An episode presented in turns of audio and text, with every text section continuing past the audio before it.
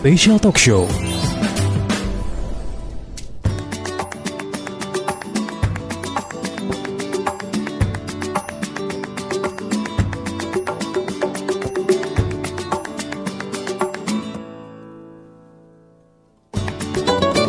Dari Bumi Karangputih Indarung Padang, 103.4 Classy FM, this is the actual radio. Assalamualaikum Classy People, bersama saya Anda Hayani kali ini dalam Special Dialog. Dan seperti biasa, namanya Special Dialog ya, orang yang hadir di sini juga spesial.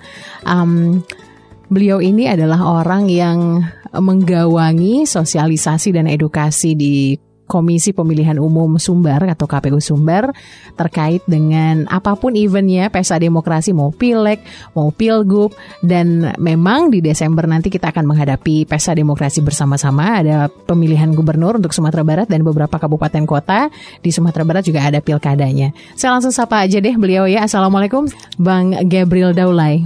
Apa kabar Bang? Kabar baik, Alhamdulillah. Alhamdulillah. Ini kayaknya mukanya muka lelah ya karena setiap hari keluar kota bener gak sih? Iya, lagi banyak monitoring, verifikasi mm -hmm. faktual kemarin dukungan calon perseorangan. Kalau sekarang sudah masuk tahap uh, rekap di tingkat kecamatan, nanti mm -hmm. lanjut ke kabupaten, kota, dan juga lanjut ke provinsi. Berarti emang ke lapangan terus hampir setiap hari bisa iya, gitu ya? karena kita kan Sumatera Barat ini termasuk daerah yang calon perseorangannya banyak. Oh iya. Uh, ada satu pasangan calon perseorangan untuk gubernur dan wakil gubernur dan juga ada uh, 12 bakal pasangan calon untuk bupati wali kota. Itu independen? Iya, bakal. Bakalnya independen. Bakal. Total 12 ya? Iya. 13 totalnya. 13 total. Lumayan ya, apalagi sekarang kan verifikasi ya, faktualnya lebih. Makanya kita ketat, kan? sibuk hmm. banget di lapangan. Iya, iya iya iya iya. Kan harus monitor proses verifikasi faktual yang dilakukan oleh teman-teman PPS atau petugas peneliti mm-hmm. untuk memastikan semua prosedur itu dilaksanakan dengan tepat okay. dan sesuai aturan. Oke, okay. meskipun lelah itu nggak nggak nggak manusiawi lah. Saya kalau nggak lelah pasti lelah, tapi semangatnya saya yakin masih tetap terjaga. Iya, dan kita kan tetap juga harus menjaga protokol pencegahan COVID-19. Nah, itu dia yang mau kita obrolin ya. Iya. Jadi serba-serbi sosialisasi dan edukasi untuk pemilu di masa pandemi ini. Saya ngajak orang yang tepat banget. Bang Gabriel, ini mungkin masih banyak ya yang di rumah atau di mana pun yang lagi dengerin kita itu masih belum tergambar kerjaan KPU itu ngapain aja sih di sesi sekarang tahapan sekarang gitu. Tadi abang juga sempat uh, apa sampai sampaikan bahwa ada verifikasi faktual itu konkretnya kayak apa sih boleh dijelasin nggak sih bang? Iya kalau dalam proses pencalonan itu kan ada dari jalur perseorangan mm -hmm. berdasarkan dukungan uh, pemilih, mm -hmm. kemudian ada dari jalur partai politik atau gabungan partai politik uh, yang dari jalur perseorangan itu dia harus mengumpulkan uh, dukungan dari pemilih mm-hmm. yang terdaftar dalam DPT. Uh, eh, itu jumlahnya 316.051 kalau untuk gubernur dan wakil gubernur. Mm-hmm. Itu Kemudian, berapa persen dari DPT kita ya bang? Iya. Uh, ada ketentuannya ada kan ya? ketentuannya, ya? Aha, ya? Ada ketentuannya. Uh, delapan setengah persen. Delapan setengah persen kalau jumlah pemilih dalam DPT itu uh, antara 2 juta sampai 6 juta. Kita kan hmm. kan pemilih kita di angka 3,3 3,7 juta. Ya. Jadi eh, delapan setengah persen dari jumlah uh, DPT. Oke, okay. berarti emang verifikasi faktual itu benar-benar mencocokkan. Iya, tadinya sudah ya? verifikasi ya? administrasi dulu. Aha. Dia prosesnya panjang, penelitian jumlah dukungan dan minimal. Mm -hmm. Itu yang awal ketika mereka menyerahkan dukungan ke KPU, kita teliti jumlah dukungan uh, minimal dan sebarannya. Mm -hmm. Tadi kan uh, jumlah minimalnya itu 316.051. Ya. Uh, Kemudian harus tersebar di sekurang-kurangnya 10 kabupaten kota di Sumatera Barat. Itu kita cek dulu, baru diterima. Kemudian uh, dilakukan verifikasi administrasi. Mm -hmm verifikasi administrasi untuk mencocokkan uh, surat pernyataan dukungan dengan uh, fotokopi KTP elektroniknya. Oh, Oke. Okay. Sesudah selesai proses verifikasi administrasi, baru sekarang yang sudah juga tuntas verifikasi faktual. Verifikasi faktual itu maksudnya mengunjungi pendukung langsung ke rumahnya, kemudian mencocokkan KTP elektroniknya dengan uh, dokumen B11 KWK namanya. Yang sebanyak ratusan ribu itu. Iya, karena harus disensus. Iya benar-benar. Beda dengan DPD yang sifatnya uh, sampel. Berarti itu by name by address iya. gitu ya? Makanya teman-teman uh, PPS itu atau petugas peneliti itu itu membawa namanya uh, daftar nama-nama pendukung mm-hmm. yang sudah uh, lolos verifikasi administrasi yang ada dalam uh, formulir B11 KWK. Oke. Okay. Nah. Berarti uh, ada filternya ya? Iya. Ada filter-filter. Jadi tersebut. ini yang akan iya. di dicari. Ya, betul. Dicari di lapangan karena kan uh, daftar pendukung itu disusun berdasarkan desa kelurahan. Iya, iya. Nah, nanti petugas PPS mm -hmm. yang basis atau wilayah kerjanya itu di desa kelurahan atau kalau di Sumatera Barat itu nagari uh, bersama petugas peneliti menemui pendukung itu di tempat tinggalnya berdasarkan alamat yang ada di B11 KWK. Ya. Oke, kebayang sih. Jadi benar-benar teman-teman di KPU dengan panitia uh, yang paling ya, grassrootsnya itu ya, benar-benar mengunjungi ya, satu persatu ya. gitu. Ya. Itu baru verifikasi faktual untuk calon independen loh ya. Iya. Itu masih tahap itu sekarang nanti. Ya. Tahap selanjutnya nanti ada, ada lagi perbaikan, dilakukan lagi proses verifikasi. Oke, baik. Uh, sekarang ini kita berada di tengah pandemi ya, uh, Bang Gabriel, which is jadi tantangan yang baru lagi untuk semua pihak sih ya bukan cuma KPU tapi karena yang punya alek sekarang adalah alek demokrasi KPU jadi uh, jadi pemeran utamanya juga nih ya dalam hal ini gimana kesulitan-kesulitan yang dihadapin sih Bang Gabriel? Ya pastinya uh, sulit berat uh, tidak mudah, mm -hmm. tapi kita mesti tetap optimis. Uh, pertama, faktanya dari pemilihan ke pemilihan partisipasi itu turun. Ya. 2005, 2010, 2015 turun partisipasi pemilih. Kemudian sekarang mm -hmm. itu dalam situasi normal. Normal aja udah situasi turun, ya? normal ya? aja dari Pilkada 2005 62 64,26 persen, Kemudian Pilkada 2010 turun jadi 63,62 persen. Kemudian 2015 turun di posisi 59,58. Itu dalam situasi yang normal. Sekarang situasinya new normal atau yang sekarang eh, disebut adaptasi kebiasaan baru. Mm -hmm. Ya orang kan masih khawatir dengan uh, ancaman virus corona 19. Uh, sementara kita punya target yang naik besar, ya. yang besar, yang Berapa besar ditargetin? 77,5. 77 ya. Iya. Wow. Long shot banget ya.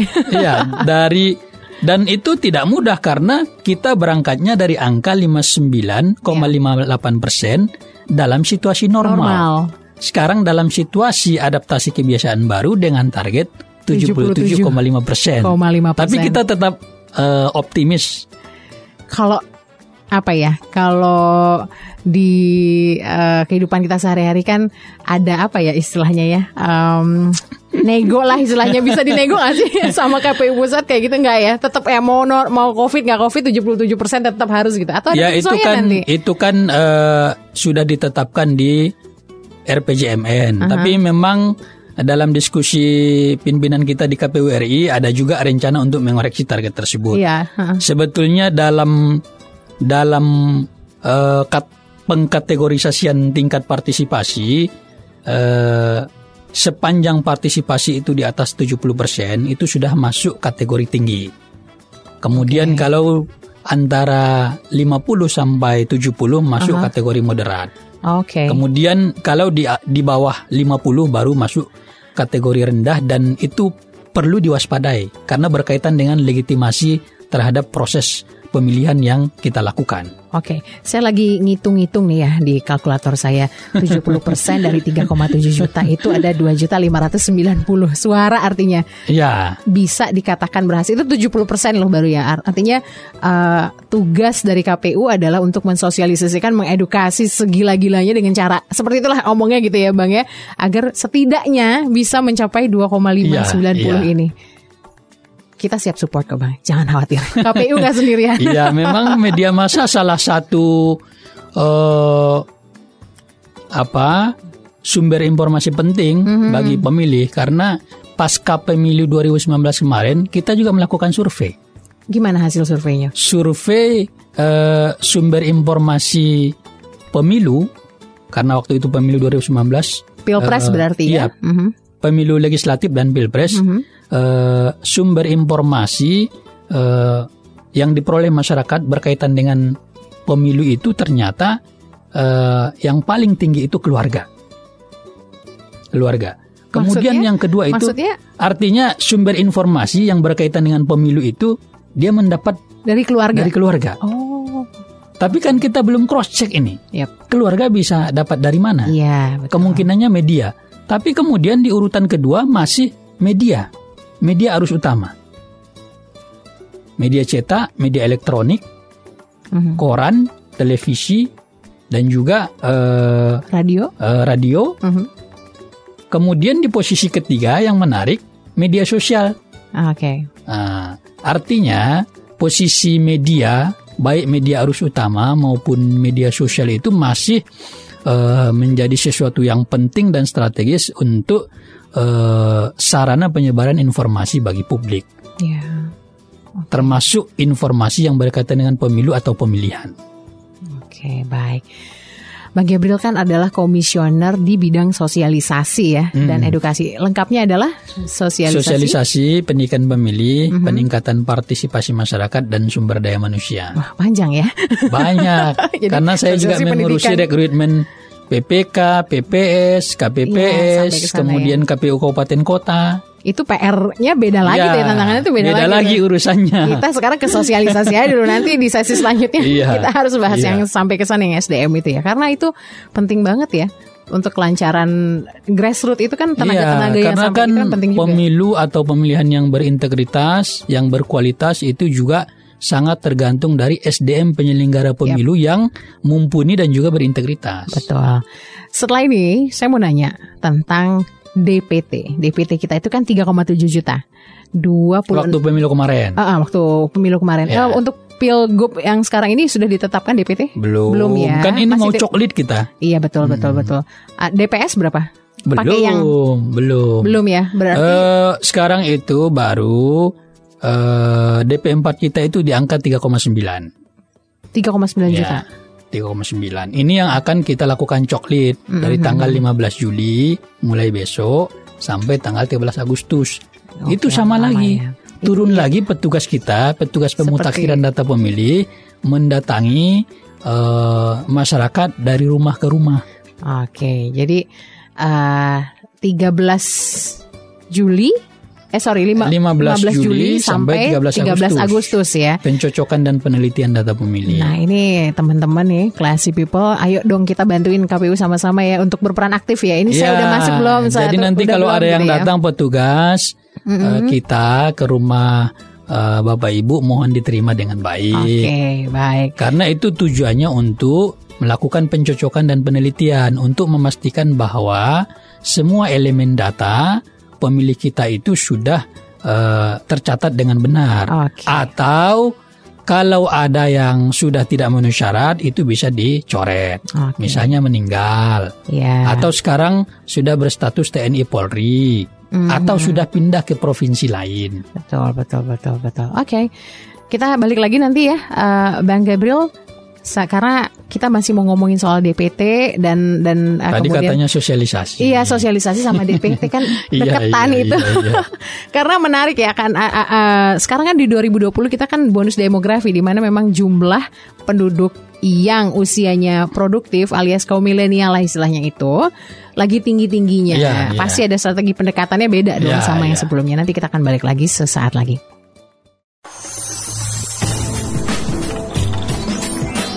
Special Talk Show.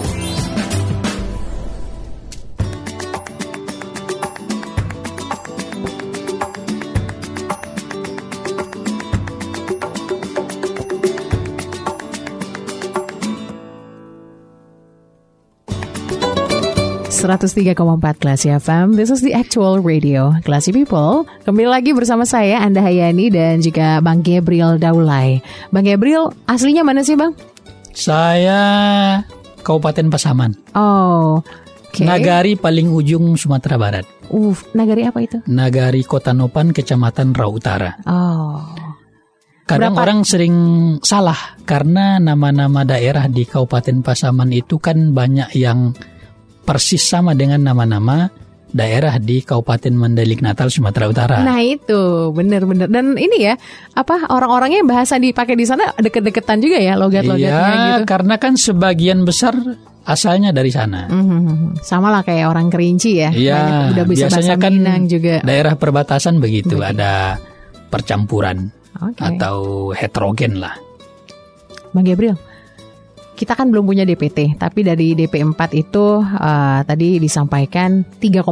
Artinya kan biasanya DPT sama DP 4 kan gak jauh-jauh banget ya bedanya ya. Uh, meskipun harus ada uh, verifikasi. Tapi seperti yang sebelum uh, jeda break tadi saya singgung, kita ini di 2020 ada bonus demografi di mana usia uh, populasi di dalam sebuah negara itu di usia produktif alias orang milenialnya lah kaum milenialnya lagi di puncak-puncaknya. Tentunya ada strategi khusus untuk menyasar orang-orang ini. Monggo, silakan. Iya. Gabriel. Waktu pemilu 2019 kita sudah melakukan pemetaan juga pemilih berdasarkan usia mm -hmm. dan uh, kita mendapati pemilih di usia 17 sampai 30 tahun itu di angka 26,97 persen atau 1,3 juta. Oke. Okay. Dan setelah kita cek DP 4 kemarin 3,9 juta yang untuk pemilihan 2020 mm -hmm. tidak jauh berbeda. Tidak jauh berbeda angkanya. Karena itu eh, salah satu strategi yang kita lakukan tentu uh, menyesuaikan dengan karakteristik pemilih. Mm-hmm. Nah, itu salah satu pendekatan yang kita lakukan. Dan uh, pemilih milenial ini kan sangat adaptif dengan teknologi informasi. Tech savvy istilahnya, ya, tech savvy banget ya. Ya, makanya apalagi di tengah pandemi uh, untuk ngumpul-ngumpul di ruang publik harus dihindari. Kita mengoptimalkan media sosial, mm-hmm. mengoptimalkan media sosial, terutama akun-akun ofisial yang kita miliki. Salah satu cara kita untuk meningkatkan kredibilitas akun, kita sudah melakukan verifikasi. Udah centang biru ya, istilahnya. Sudah centang biru. Gaya nih KPU Sumbar ya. udah centang biru akun ya. Kalau ya. apa awal-awal ada IG gitu mm -hmm. kan, mm-hmm. ada ada IG itu kan uh, yang centang biru biasanya artis-artis gitu kan. ya. Nah, jadi jadi kita berharap eh, KPU juga menjadi selebriti sehingga kemudian dikenal oleh publik Mantap, dan ya. itu tentu akan uh, sangat tergantung dari bantuan teman-teman media. Nah, nih kelas people untuk Anda yang sekarang lagi dengerin kita, lagi megang handphone. Kalau belum megang pegang sekarang, buka Instagramnya, langsung cari KPU Sumber, langsung ketemu langsung. Kalau belum follow, langsung follow. Ada giveaway nggak bang? ada giveaway ya nanti ada. Kadang-kadang ada, kadang-kadang ada. Sekarang lagi kita siapkan. Biasanya ada. Ada ya?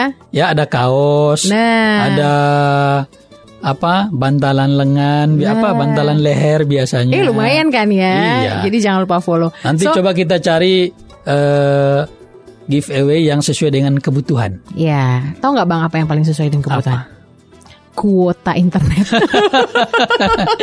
Iya benar gitu kan? Ya? Iya kuota ya, internet. apalagi masa WFH atau masa new normal ya. Nah benar itu pasti diserbu deh. Jangan lupa ya di follow dulu deh yang penting akun KPU Sumbarnya. Bang Gabriel udah dising disindur uh, disinggung maksud saya dari tadi ya. Uh, strateginya selain untuk uh, pemilih milenial ini yang kalau data terakhir ya, Pilpres kemarin kan 26,9 persen ya angkanya yeah. ya adalah uh, pemilih yeah. pemula dan pemilih muda yeah. ya selain kita nyasar melalui sosial media itu apalagi sih strateginya?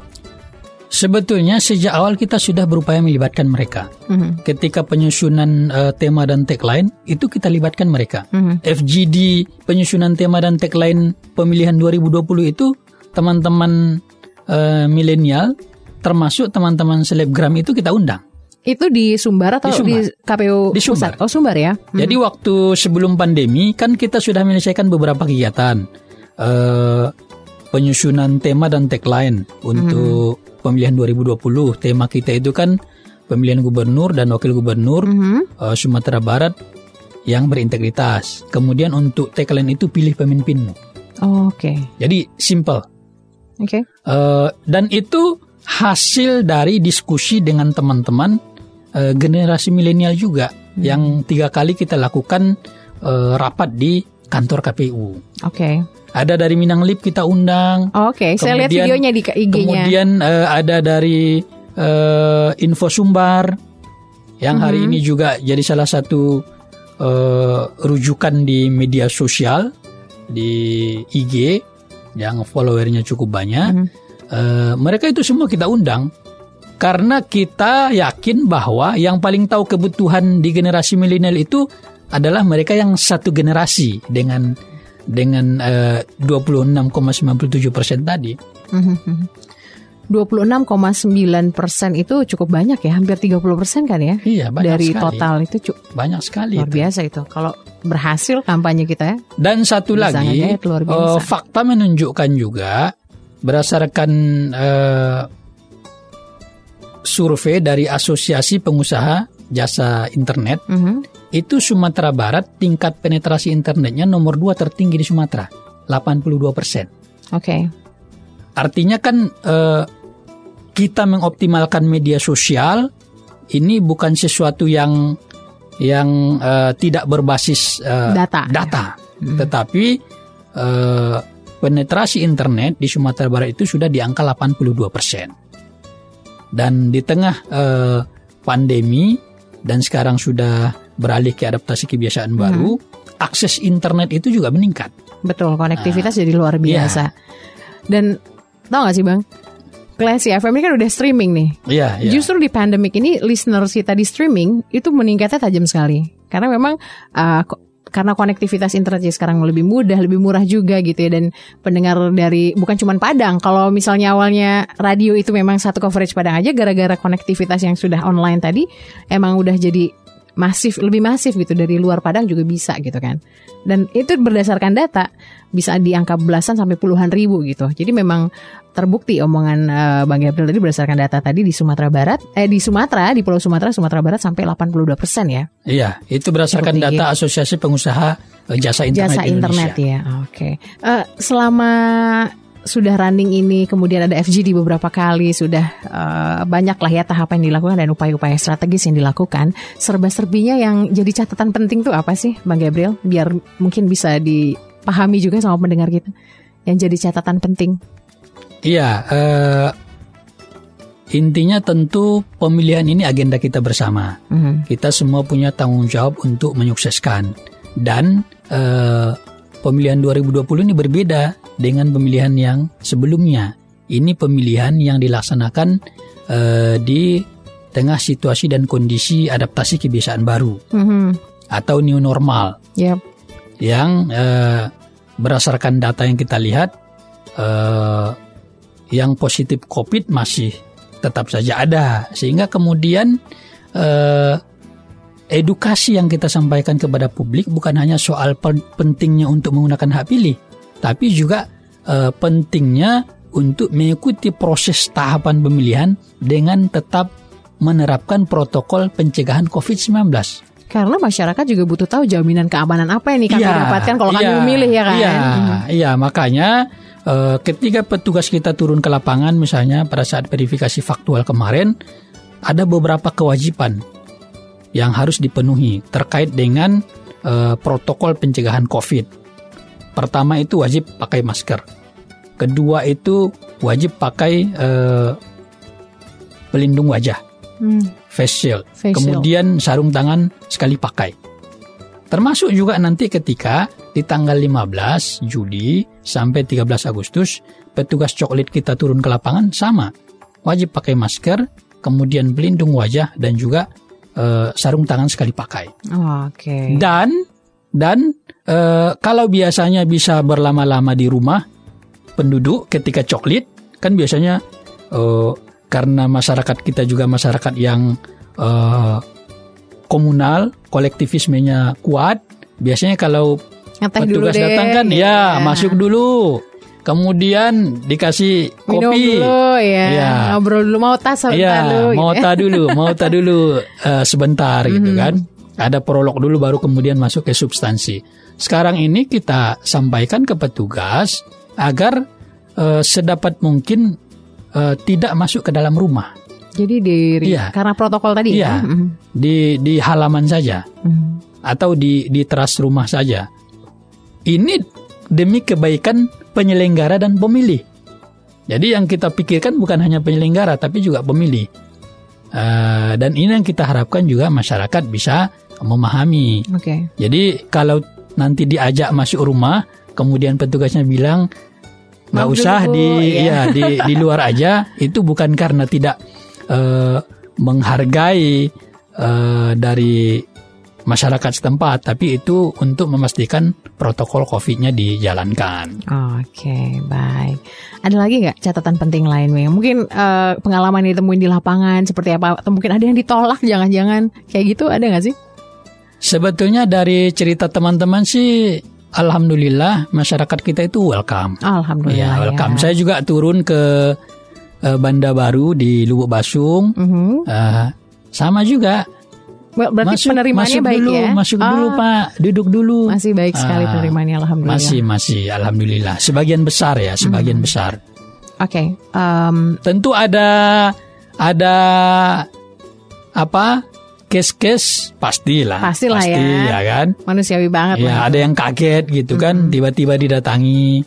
Sama juga dengan kita Tapi kalau ada tiba-tiba yang datang. Uh, yang tanggal 15 sampai 13 15 eh, Juli sampai 13 Agustus pakai APD berarti. Iya, maksudnya iya kan? masker, Ma oh. kemudian uh, pelindung wajah dan sarung tangan sarung aja ya? tangan. ya, nggak pakai yang baju. Enggak. Soalnya serem juga kan. Baju hazmat enggak, enggak, enggak. okay, enggak. Baik, baik. Um, skeptical ini adalah isu yang yang yang selalu ada dalam setiap pemilihan. Jadi tantangan besar KPU-nya sebenarnya ya, karena ini berkaitan langsung dengan partisipasi pemilih. Bagaimana strategi Bang Gabriel sebagai komisioner yang memang benar-benar di sosialisasi pendidikannya juga kan pendidikan uh, pemilih itu bisa menekan angka skeptikalannya pemilih biar pemilih itu percaya untuk menggunakan hak suara mereka karena ini tantangan banget kan gimana bang? Iya tadi saya sampaikan kita fokus ke pemilih milenial mm -hmm. kemudian menggunakan atau mengoptimalkan media sosial. Mm -hmm. Tapi yang kedua kita juga uh, harus melakukan kolaborasi. Jadi salah satu pendekatan sosialisasi dan pendidikan pendidikan pemilih itu pendekatan berbasis komunitas. Hmm. Nah, makanya di di program dan kegiatan sosialisasi kita itu ada hmm. namanya uh, Ghost to Campus atau Ghost to Community. Oke. Okay. Jadi bisa dua. Kalau kampus belum aktif hari hmm. ini, maka kita bisa Ghost to Community. Karena kita yakin ketika uh, pimpinan komunitas itu yang menyampaikan ke uh, teman-temannya itu lebih di diyakini dan dipercaya. Makanya pendekatan berbasis komunitas, komunitas itu salah satu konsep yang diusung oleh KPU sejak lama. Karena kan hari ini uh, komunitas di perkotaan hadir, bahkan di kabupaten juga sudah mulai muncul. Di Padang misalnya komunitas sepeda hmm, banyak, yang lagi happening banget ya, sekarang. Yang lagi tren nih di masa iya, adaptasi iya. kebiasaan baru. Kemudian komunitas run naik keran yeah. ada di Padang bahkan Betul. sampai malam hari mereka run gitu lari kan. ya asal jangan lari yeah. dari kenyataan ya yeah. banyak komunitas yeah. lain ya jadi sepeda. Uh, berbasis komunitas ini salah satu pendekatan yang kita lakukan mm-hmm.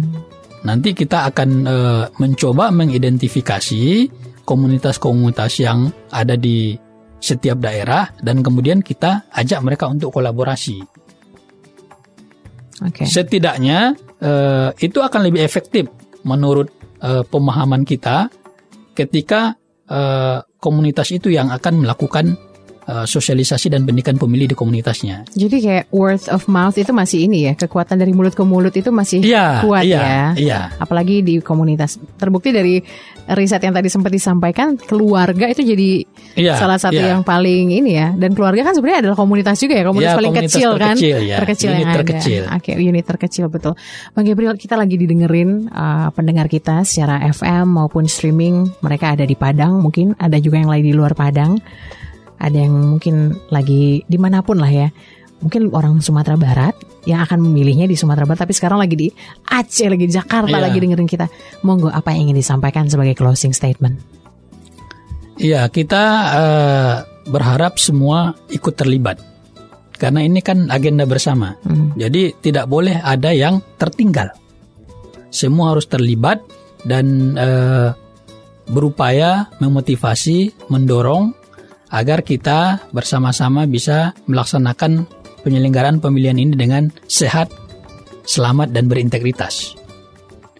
Yang di rantau bisa uh, mensupport dengan informasi-informasi yang edukatif.